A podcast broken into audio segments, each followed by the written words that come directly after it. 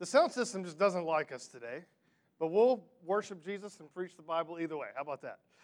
All right, so grab your Bible, turn to Second Corinthians. While you get there, a few words of structure. This is First Sunday, so we will have communion at the end of service together, and then we will have um, a slight little special thing after that. That won't be long, so um, we've hopefully staged the service in such a way that we don't run on into lunchtime and get out at the usual time, but uh, we'll see what happens. So, with all that said, we are at this point still following our normal pattern. And so, grab Second Corinthians. You're going to be turning to chapter 6, and in a few minutes, we will pick up in verse 14. So, just as a side note and as introduction, I guess at the same time, um, we systematically study the scriptures. So, that means I don't just pick a topic and say, hey, let's find verses that talk about that topic. We started verse 1 in Second Corinthians, and we will quit Second Corinthians when we get to the last verse of Corinthians, and then we'll pick a different book and we'll study through the book. So, the advantage of that is sometimes you end up going to topics that you probably would never randomly pick if you were working, you know, just picking topics on your own. So, kind of, that's the reason we talked about homosexuality on Mother's Day one time. And then I think the next year on Mother's Day, we talked about divorce. It just planned out that way. You know, I think one Father's Day was when we went through singleness. So I don't remember. You know, just things happen like that. Today is not a particular holiday or anything, but we're going to talk about a passage that feels out of place relative to everything we've read in Second Corinthians so far. In fact, if we removed all of the verses we look at this morning from Second Corinthians, you probably wouldn't notice they were gone. Uh, you would read right through the book seamlessly. Now, some people, and I don't think this is the case, and I'll make an argument for that, this seems so out of place that some people think that somebody added this into the letter of Paul after Paul wrote it because it seems so out of place. There's just a huge parenthetical chains of subject seemingly going on in 1 Corinthians. Some people think Paul references a letter he wrote to them and he's responding saying, You misunderstood what I meant. Some people think this is the letter, just a little snippet from that letter that was misunderstood. Now, it is related to that topic, and it'll make sense as we dive in. So let's reset the stage and the argument that's happening in Second Corinthians, and that's going to help us understand why this particular piece fits in where it does and where he's going with the letter. So let's start with a little bit of basic Bible trivia. Second Corinthians is written to a group of people living in what city? Corinth, very good. So we call them the Corinthians, excellent. But not everyone in Corinth is the audience of the letter. What particular group within Corinth is the audience of the letter? The Christian church, the saints, as Paul would say. And what biblical character writes this letter? Paul. Very good. Y'all, y'all are doing great today. So Paul writes this letter. It's called Second Corinthians. And what number letter is this that Paul has written to the church? Fourth. Okay, it's actually the fourth letter he's written. It's only the second one in Scripture. We actually have two and four. We don't have the first letter. The second letter is First Corinthians. Then there's the severe letter that we don't have. And then there's the fourth letter, which is the one he's writing now. So let's just remind ourselves about the basic context. We go over this every week, so some of you can probably just get up and tell me the background of Second Corinthians. And if you can, I will feel like I have won. It's like, excellent, you know how to read this book now. But let's just recap it quickly, just so we all kind of have a general gist of what's going on with this letter. Paul planted the church, then he left the church. Presumably in, in good times, things are going well. He finds out stuff is not going well. He writes a harsh letter to them. Um, Second, uh, First Corinthians, he writes a letter to them. There's a lot of, you know, do this better. You're not doing this right, and almost he covers every topic: marriage, um, singleness, Lord's Supper, spiritual gifts, division in the body. Like every category you could think of in a typical church, Corinth fails. They're not doing well, and he writes this letter. And over the course of time, their response to this letter is poor. It doesn't go well at all. And some other groups come into Corinth and start leading the church in a new direction against the Apostle Paul. Now, it's important to note that this new direction isn't just a change in leader. It's not a change in, well, I used to like John MacArthur and now I prefer John Piper. It's, it's not that kind of thing. It's not just a shift in preference of individual. Instead of Paul, let's take this other guy. it's also at the same time a shift in the gospel. And that's how Paul interprets this. To follow Paul is to follow the gospel of Jesus Christ.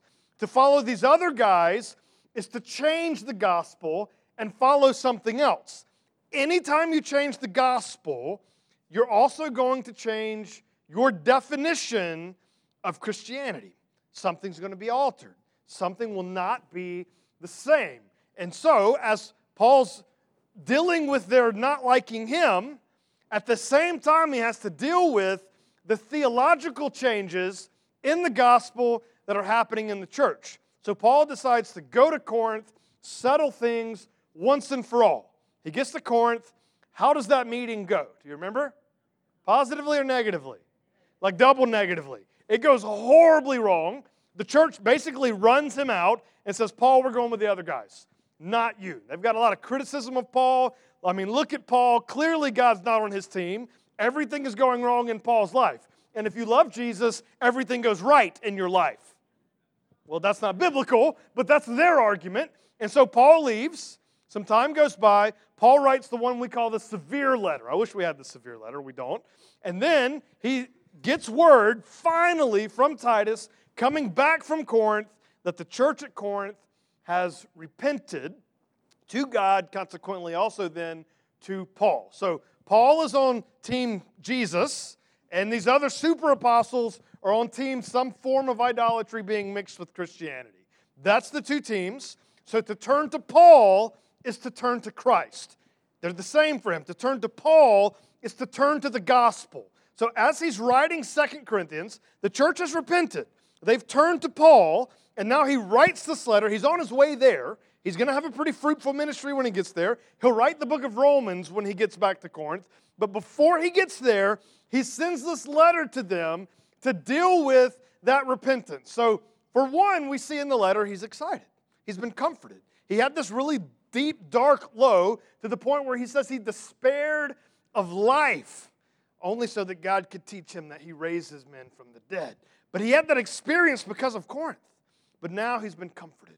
Comforted by the repentance of the church, comforted by the coming of Titus, comforted by God who comforts the afflicted. And he's writing this letter in joy and gratefulness and thankfulness.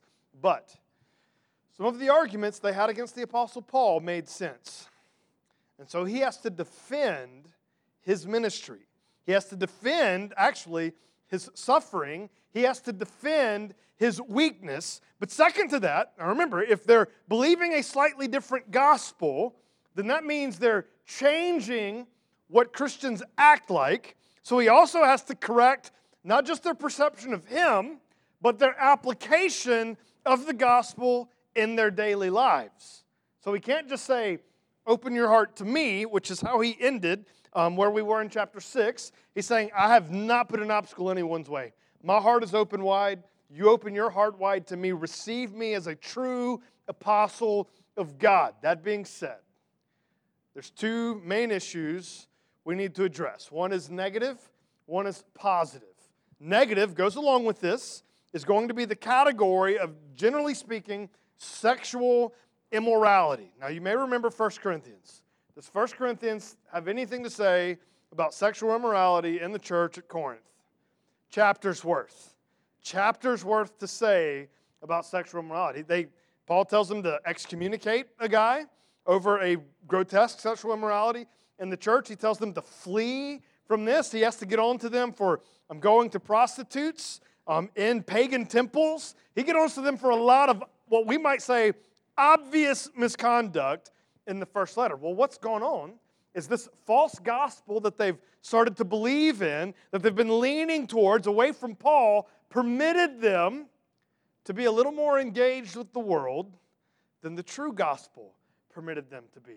And here's how they did it. And you'll see this brought up in the passage we're about to read.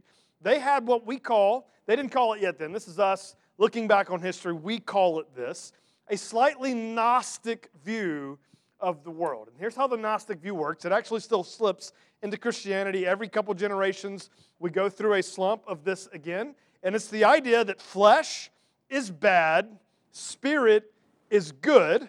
And the whole goal of Christianity is to shed the flesh when you die and just have spiritual existence with God for the rest of eternity. What's wrong with that picture? What's it missing? The resurrection. And the resurrection emphasizes what specifically? The flesh body. Creation was good. God created everything in six days. And what was his response?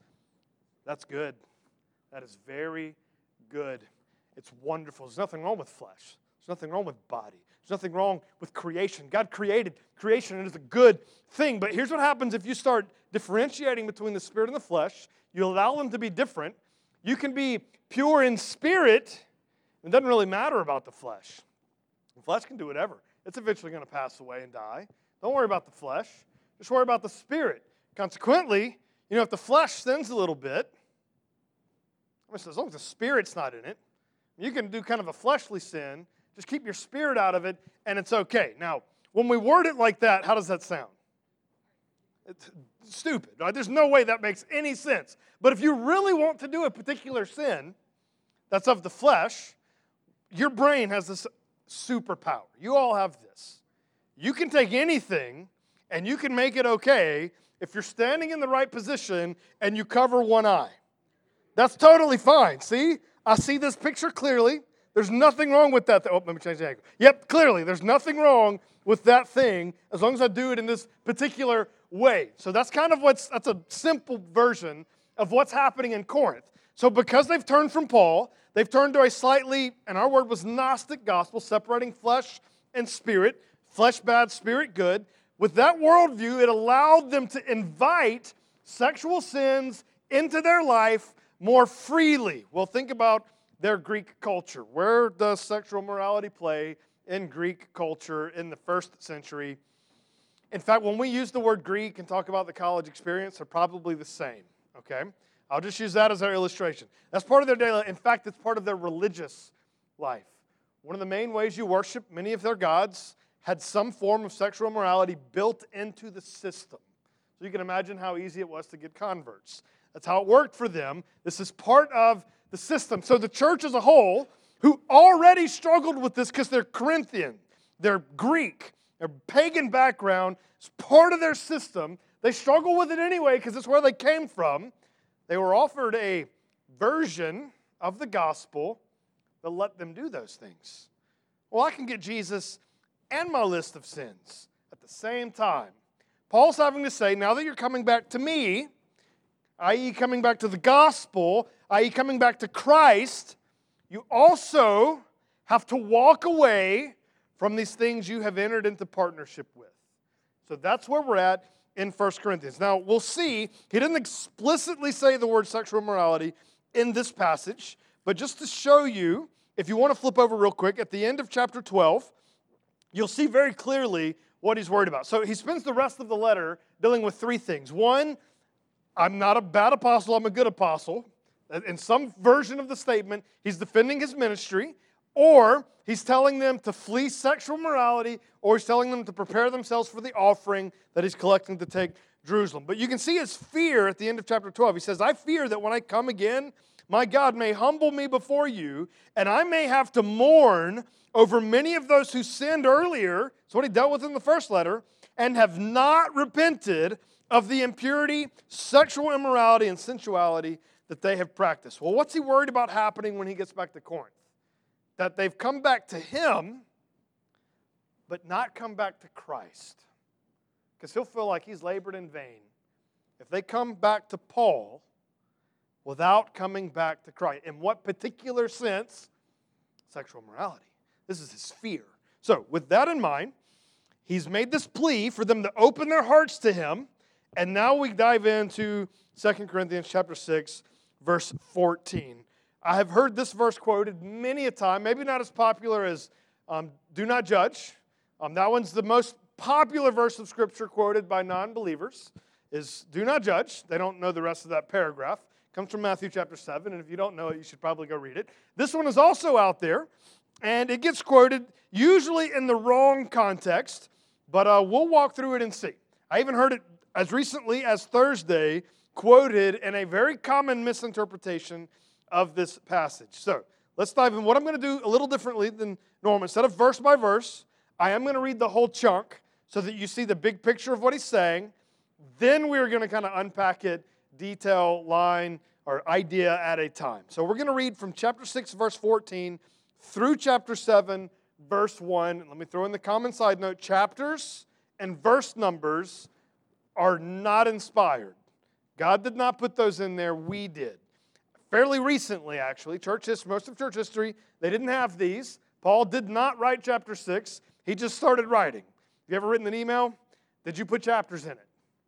Now, some of you are weird, okay? And if you put chapters, you're weird, okay? You don't do that. Paul didn't do that. So when we jump into chapter 7, that's probably where the true paragraph break would be, because then the parentheses closes in verse 2. So let's read 14 through 7 1. Do not be unequally yoked with unbelievers. For what partnership has righteousness with lawlessness? What fellowship has light with darkness? What accord has Christ with Belial? Or what portion does a believer share with an unbeliever? What agreement has the temple of God with idols? For we are the temple of the living God. As God said, I will make my dwelling among them and walk among them, and I will be their God, and they shall be my people. Therefore, go out from their midst and separate from them, says the Lord, and touch no unclean thing. Then I will welcome you, I will be a father to you, and you shall be sons and daughters to me, says the Lord Almighty. Since we have these promises, beloved, let us cleanse ourselves from every defilement of body and spirit, bringing holiness to completion in the fear of God. All right, so he quotes the Old Testament for half of that section, right? You saw in my translation, basically all of verses, or half of 16 through 18, all in quotation block. Everybody see that in their text? Paul is doing something interesting here. I'm going to call that a preacher quote.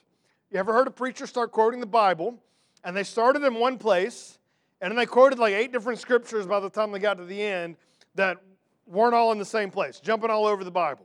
That's what Paul does. The first part, I will make my dwelling among them, direct quotation from Leviticus.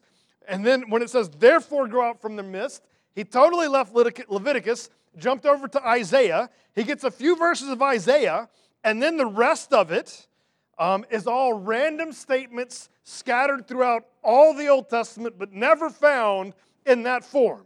So every word comes from the Old Testament, just not necessarily in the same paragraph. You follow what I'm saying? So Paul, that's Paul for you. He starts with a very hard quote, then a second direct quote, then biblical concepts scattered throughout the entire Old Testament, and he closes with saying, uh, "Says the Lord Almighty." He said all of that all over the place throughout the entire Old Testament. Here's what I'm getting at Paul is not quoting just a single verse of Scripture to back up his point.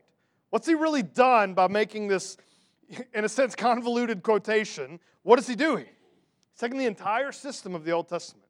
He started with a hard verse, another direct quotation, and it's like, you know, the whole thing says this. The whole Old Testament, in some fashion, is making this point. And what is the particular point from the Old Testament that God is making? That He took His people, and His people being what people in the Old Testament? The Jews, the Israelites, the Hebrews. He took that group of people and He set them apart. Now, what's the word for that, to be set apart? Holy. He took that group of people and made them holy. Now, we use the word holy in a lot of different ways.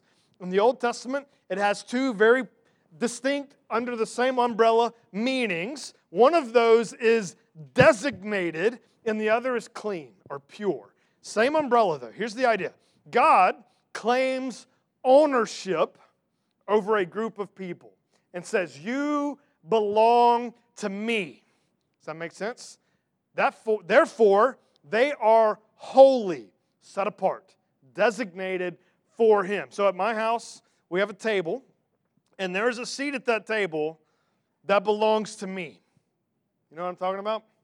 You know what I'm talking about? I sit at the same spot at my table, unless we're having Bible study because I like to be in the center. But other than that, I sit at the head, or what I call the head. You know, how do you know which side is the head of the table? It's the side I'm sitting on. Okay, sorry. All right, so there's a designated spot. Was that too far? I'm sorry. So there's a designated spot that I claim ownership over. And now, unfortunately, I don't get to have a recliner. But if I went to my dad's house, there's a recliner in the living room. And I can sit in the recliner if he's not in the room. My dad walks in, even as an adult, if I'm sitting in that recliner and my dad walks in the room, you know what happens? I pop up and I go get on the couch. Not nearly as comfortable as recliner, but what's special about that recliner? It's designated, it's set apart. He might as well put a name plaque over it belongs to me. That's the idea. That's what holy means in the Old Testament, and God makes that declaration over the Hebrew people. He called Abraham, he singled him out, then he singled out specifically Isaac, then he singled out Jacob, but then he included all the descendants of Jacob in the covenant. By the time we get to Moses, he singled out the people through circumcision, through adherence to the law. Furthermore, he singled them out by saving them from Egypt, led them into the wilderness, gave them the commandments, and in those commandments it said, You belong to me. You are my people. You will not be like them. You will be like me. So, first part of the statement, holy, meant you belong to me. Second part is, therefore, you behave the way I say. Now, he gave them a lot of interesting rules. Some of them I'm very glad are not applicable today, one of which being, I can eat bacon. They couldn't. But God separated them and made them distinct from the people around them through, and we call that holiness. Now, so we can mean holiness in the sense of designated, belonging to God, but we can also use holiness to mean acting a particular way, meaning acting the way God requires his designated people to act.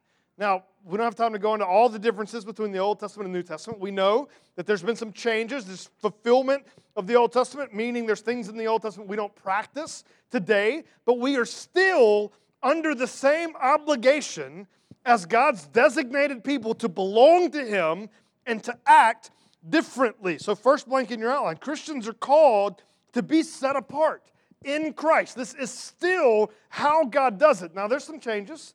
In the Old Testament, God designated His people by clumping them together and placing them in the middle of the known world. Have you ever thought about where they were? I mean, you have to go through the Fertile Crescent. You have to pass through Israel to go between any of the major world powers in the ancient day. God took his people, set them apart, and instead of putting them out in the desert, somewhere where no one would see them, he put them right in the middle of everything to be seen. Well, let's just transition that idea to the New Testament. He doesn't do that geographically to us, it's more like he designates us as holy as though we're seeds and then scatters us across the world as we grow as little microcosms of that. We're little local churches, local, set apart, holy things that demonstrate that there's a difference between what belongs to God, what is His, what acts like Him, and what does not. So that's the theology going on here. So when He says, do not be unequally yoked with unbelievers, He's saying, do not get into partnership between things that are in God's designated circle and things that are outside of God's designated circle. That's the idea here. We'll unpack that more in a moment. Let's jump down to the last verse again, 7 1. It says, Since we have these promises, beloved, let us cleanse ourselves from every defilement of body and spirit.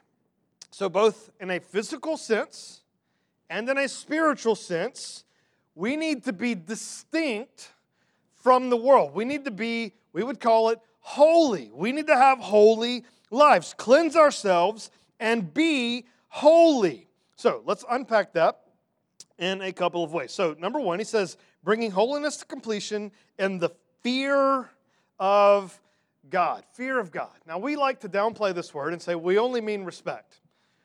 We don't only mean respect. All right, read the Old Testament. This is where the lingo comes from. God saved his people out of Egypt, led them to the Mount Sinai. They received the Ten Commandments, and when they disobey God and act inappropriately in his holiness, what happens to those people? Many of them die. One time the earth opens up, swallows some. Plague breaks out from time to time. Even Aaron, the high priest, his sons, trying to please the Lord, offer a, a foreign sacrifice, something that's not required in the law. And how does God respond? Kills them dead. Fast forward a few years, the Ark of the Covenant being moved by David to a new location. The cart stumbles. Uzzah reaches out to touch the ark. You know what happens? God kills him on the spot. He is holy and he is to be feared. In fact, the concept of the book of Leviticus could be summed up as God saying, Here, if you do these behaviors, I won't break out and kill you when I show up. Why? Why is it like this? I want you to see a story real quick. You're familiar with this in Isaiah chapter 6. Many of you know songs based on this chapter, and we're just not going to unpack it completely, but just to see the basic idea. In the year that King Uzziah died, I saw the Lord sitting upon a throne high and lifted up, and the train of his robe filled the temple. And above him stood the seraphim. Each had six wings. With two, he covered his face. With two, he covered his feet. And with two, he flew. And one called to the other and said, Holy, holy, holy is the Lord of hosts. The whole earth is full of his glory and the foundation of the threshold shook at the voice of him who called, and the house was filled with smoke. And I said, Woe is me, for I am lost, for I am a man of unclean lips, and I dwell in the midst of a people of unclean lips, for my eyes have seen the King, the Lord of hosts, or literally the Lord of armies, God in his might revealed to Isaiah, the prophet. How does Isaiah respond? Oh, I'm dead. No way I survive what's about to happen. Then the most beautiful thing happens. It says, Then one of the seraphim flew to me, having in his hand a burning coal that he had taken from the tong- with tongs from the altar.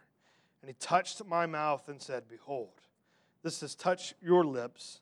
Your guilt is taken away, and your sin is atoned for. I don't know if Isaiah knew yet what that was going to be a reference to. He prophesies in chapter 53 about the 52 and 53 about the suffering servant who would be broken for all of us who would bear our iniquity because the blood of Christ would cleanse us of all unrighteousness. And so when he tells us here to cleanse ourselves, I want to make sure you understand that that's coming after the fact that he has saved. When God told his people to be holy, in Leviticus.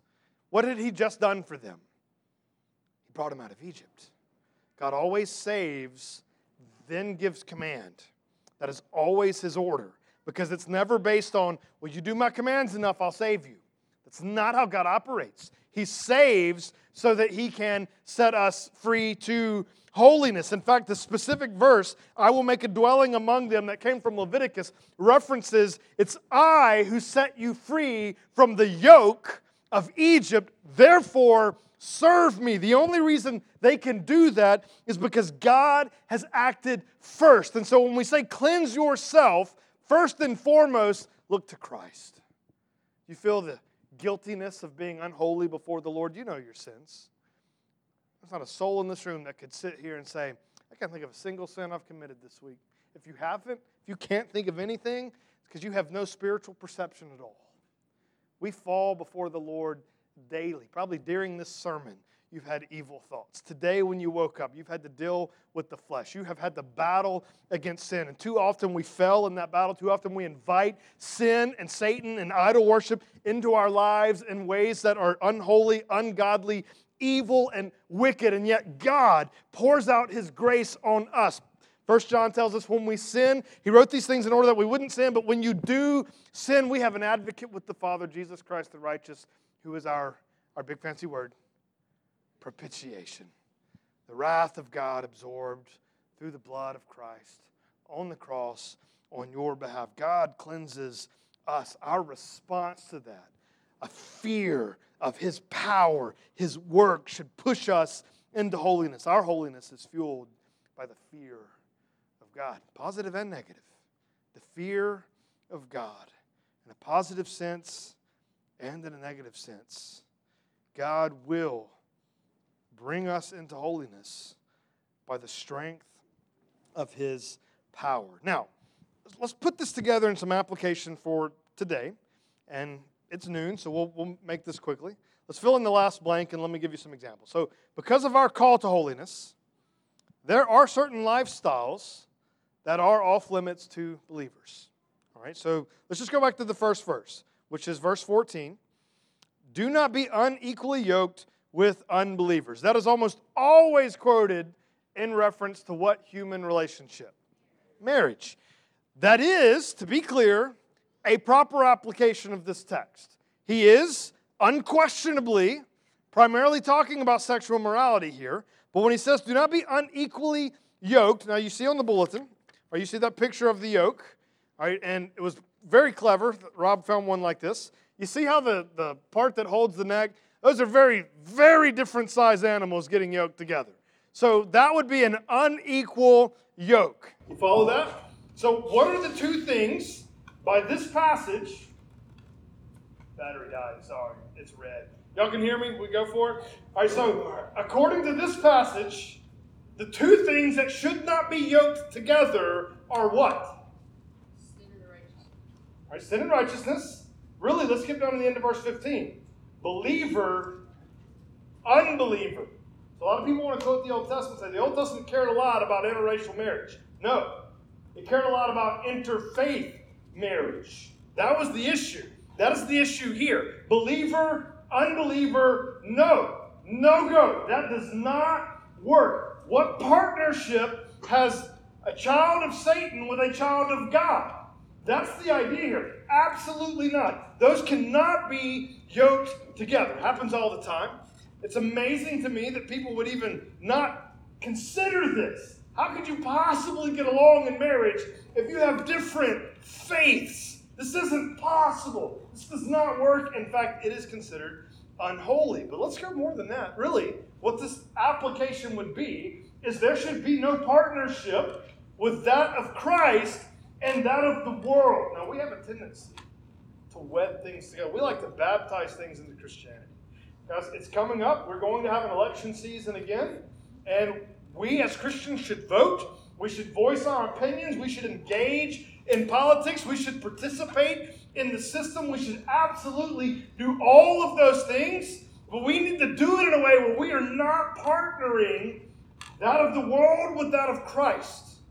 That is a big deal as we move forward. And it works with any movement, anything going on in the world. We cannot partner together with the things of the world. Now, there's a possible misinterpretation here. Paul dealt with it actually in the first letter to Corinth. He's talking about sexual immorality, and he said, You misunderstood my letter. When I told you not to hang out with sexually immoral people, I didn't mean you couldn't hang out with unbelievers. Because if that was the case, what would you have to do? You have to leave. You have to get out of the world. You have to not be there. But you cannot, under any circumstances, hang out with a so called believer who's actually worshiping a false idol through sexual immorality. You got to kick that person out of the church, out of your life, out of your fellowship. Those do not go together. So let me be clear. He's not saying we can't have contact with the outside world. And what are we supposed to do? What did Paul say in chapter 5? What's our relationship to the world? We are ambassadors. This is our role to preach the gospel, to live the gospel, to portray the gospel but there are certain types of relationships we cannot enter into.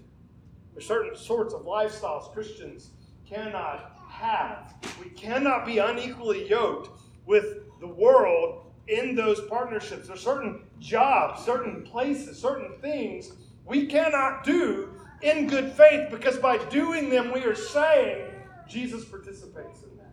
Jesus does that. That's how he makes the argument in 1 Corinthians about sleeping with the prostitute because you are a member of Christ, and by going into that prostitute, you are saying Jesus just did that. You're showing the world that Jesus is doing that work. Now, think about that in your holiness. Is that the image you want to portray to the world? That sin you do, one you struggle with, the one you don't want to talk about, when you're doing that, you're saying that Jesus condones this. You're not saying that with your mouth, you're saying it with your body. But let's bring holiness to completion. The fear of the Lord. Now, a common response to talking about holiness is guilt. Because we all know, every person in the room knows quite well that they're not as holy as they ought to be. Maybe you're winning more in the body than you are in the spirit. Maybe you're winning more in the spirit than you are in the body, but you know there is defilement. You know there is uncleanliness. You know there are thoughts. And you say, well, maybe I hadn't done some particular action, but then you read the Sermon on the Mount, and Jesus says, well, if you thought about it, you lusted for it. It happens in here. You've already got the impurity in you. Well, Jesus has given us an ordinance to obey on a regular basis that reminds us of the purity we have in Christ, and we call it the Lord's Supper. We don't get resaved, we don't get re-forgiven when we take the Lord's Supper together, but what we do is celebrate the once for all sacrifice that our high priest made of himself in the Holy of Holies, in the true tabernacle that is not made with hands, in the throne room of God's kingdom in heaven itself. God has sacrificed for our sin. He has made us holy before Him. By the power of that grace, He leads us into holiness. The only way we can cleanse ourselves is by resting in fear, resting in the power, resting in ultimately the sovereignty of our God. We're going to take communion together. I'm going to ask the ushers to go ahead and begin to pass that out. And I'm going to read from 1 Corinthians, just a few chapters before Paul's instructions about giving the Lord's Supper. So this is what Paul says in 1 Corinthians 11. He says, Whoever therefore eats the bread or drinks the cup of the Lord in an unworthy manner be guilty concerning the body and blood of the Lord. Let a person examine himself then, and so eat of the bread and drink of the cup. For anyone who eats and drinks without discerning the body eats and drinks judgment on himself. That is why many of you are weak and ill, and some have died. But if we judged ourselves truly, we would not be judged. For when, when we are judged by the Lord, we are disciplined, so that we may not be condemned along with the world. So we say this every time, but it can never be said too often. When we come to the Lord's table and we examine our hearts, we're not just looking for sin. If you look in your heart today for sin, you will find it. No question. What we're looking for instead is your state of repentance. What is your attitude before the Lord today? Is it one of confession? Is it one of humility? Is it one of submission? Is it one of obedience? Is it one of humble faithfulness? Or are you holding on to it in pride and arrogance and greed and conceit? in a form of idolatry, holding on to your own strength, your own righteousness, or are you letting it go before the Lord who cleanses us of all unrighteousness? We're going to examine our hearts this morning for a few moments. We're going to take a moment of silence as they continue to pass it out. I just want you to pray before the Lord, confess your sins, knowing that He is faithful and just to forgive us of all of our sins, all of our trespasses and iniquities by the blood we are about to celebrate. So let's go to the Lord in prayer in a moment of silence.